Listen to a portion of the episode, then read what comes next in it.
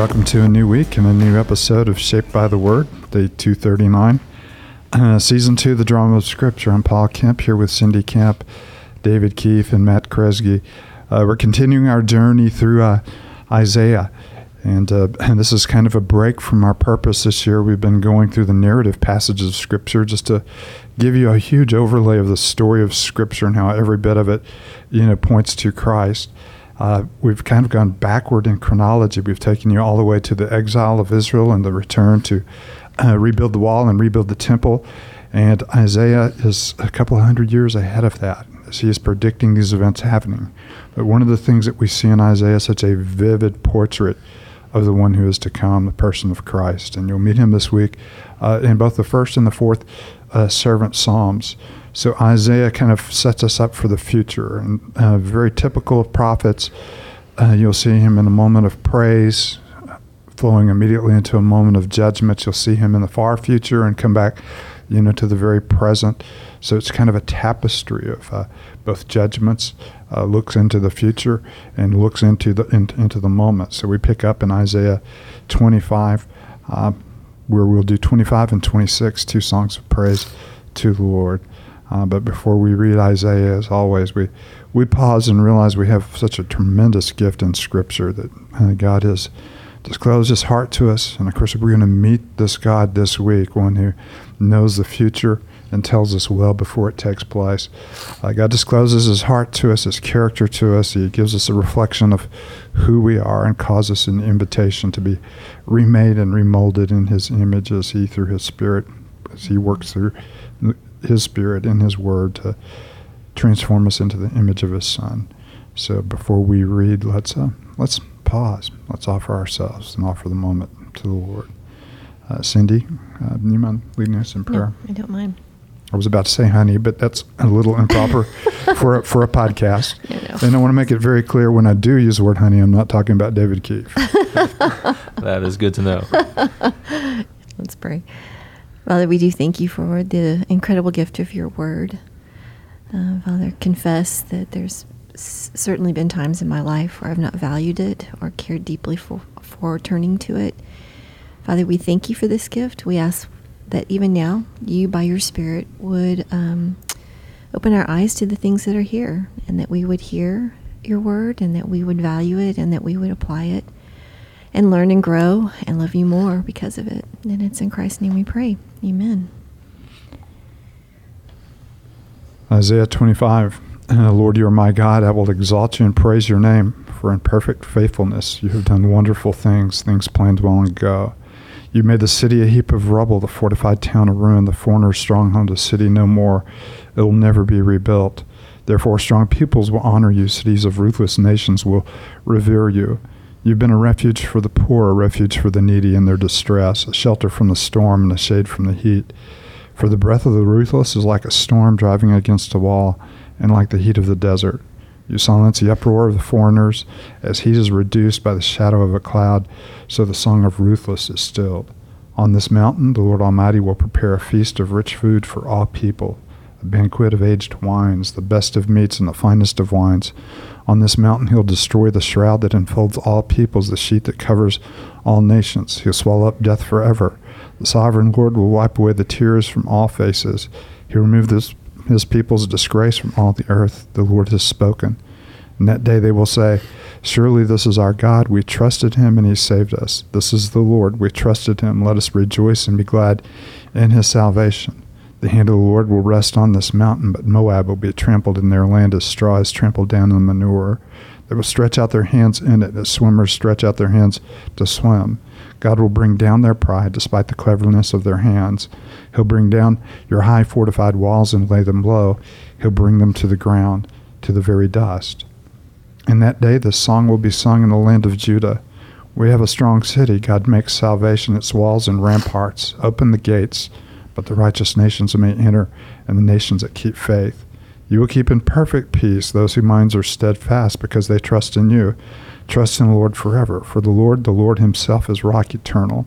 He humbles those who dwell on high. He lays a lofty city low. He levels it down to the ground and casts it down to the dust. Feet trample it down, the feet of the oppressed, the footsteps of the poor. The path of the righteous is level. You, the upright one, make the way of the righteous smooth. Yes, Lord, walking in the way of your law, we wait for you. Your name and your renown are the desire of our hearts. My soul yearns for you in the night. In the morning, my spirit longs for you. When your judgments comes upon the earth, the people of the world learn righteousness. But when grace is shown to the wicked, they do not learn righteousness. Even in the land of uprightness, they go on dwelling in evil and do not regard the majesty of the Lord. Lord, your hand is lifted high, but they do not see it. Let them see your zeal for your people and put and be put to shame. Let the fire reserved for your enemies consume them.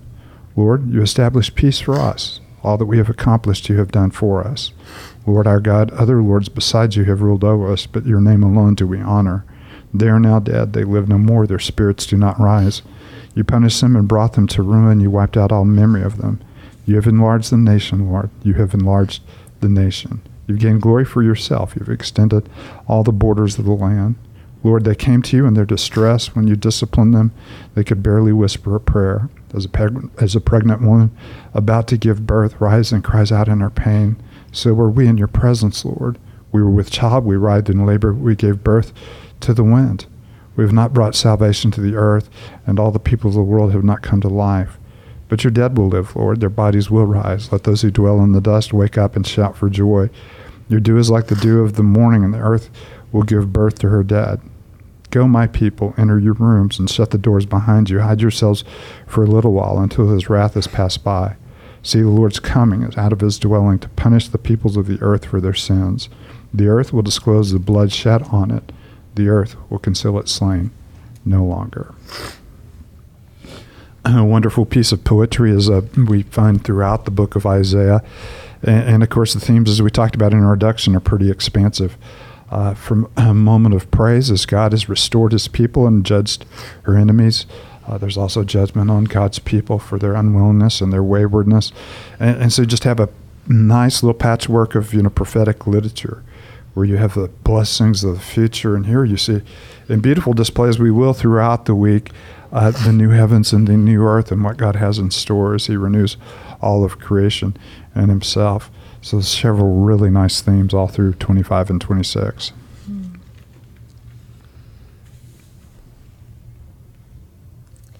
That's been good. Um, I'll jump out there. Something that really um, thanks. Somebody resonates. needed to jump out there. That was about that's- 15 minutes of uh, silence there. Yeah, quite a pause. I know. It's kind of scary. Um, I love 26 3, where it talks about you will keep in perfect peace those whose minds are steadfast because they trust in you. Trust in the Lord forever, for the Lord, the Lord Himself is the rock eternal. And I just, I mean, that's always been a verse that uh, I find very comforting um, because I find often my mind can go to all kinds of places, whether I run ahead and I'm filled with anxiety or thoughts of, um, you know, anything, anything but peace, far from peace. I'm reminded here that um, trusting in the Lord is where we would find, you know, just the comfort and the peace that we need. Yeah, and Matt and I were talking about the Hebrew, you know, before we walked up here in the passage, uh, you know, where it says, you know, you will keep in perfect peace him whose mind is is steadfast.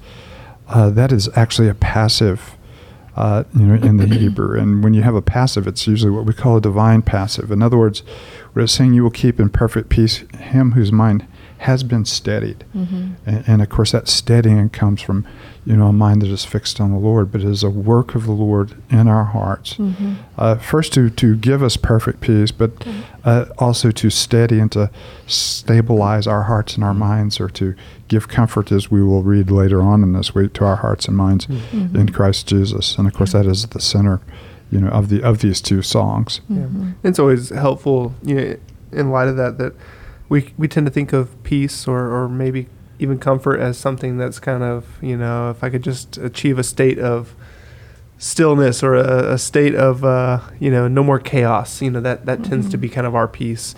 And yet this is a, a much deeper peace. It's a peace that only God himself can give Mhm. because of who he is, you know, and this idea of shalom is, is the peace that is, everything is made right you know, Mhm. and set right. And so you think of this peace that is ours uh, because of who God is. You know, it's the peace He alone can give. And I love the emphasis of 25 and 26 is Mhm. this emphasis on the sovereign Lord, who in His sovereignty also takes notice and becomes a refuge for the poor, Yeah. and even that contrast. You know, they exalt exalt Him for the wonderful things He planned long ago, and then that, those wonderful things is the destruction. You know that that we see unfold the judgment.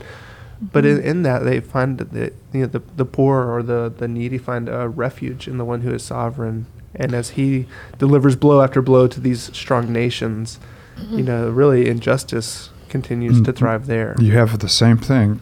Many people have referred to it as this way that this is the Old Testament version of Mary's song, or this is where Yeah. Mary's Yeah. song uh, comes from. Mm. Uh, that you have uh, you have brought down uh, the lofty and exalted the Mhm. humble. You have sent the rich away empty and filled the poor with good things. And you see those same things you know, in his, his justice.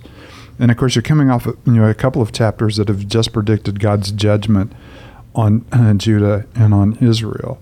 And here is the restoration of Israel, and the tables are turned, where God is judging her enemies, Mhm. and uh, will ultimately even judge, you know, the enemy that has been the instrument in in their destruction. Mhm. And, and so that is, you know, and it's it's wonderful in God's plan how He has both, in His justice, punished their sin, but in His mercy has restored them and Mhm. judged their enemies. And of course, that is a picture of what's happened Yeah. on, on the cross. He has Mhm. judged every one of our enemies, our own sinful disposition or our flesh, uh, uh, our enemy and our accuser, uh, you know, the devil and the powers, you know, that are raised against us, and finally the enemy of death. So there's the rejoicing of what he has planned long ago and what he has Mhm. accomplished in, in type, you know, here in Isaiah.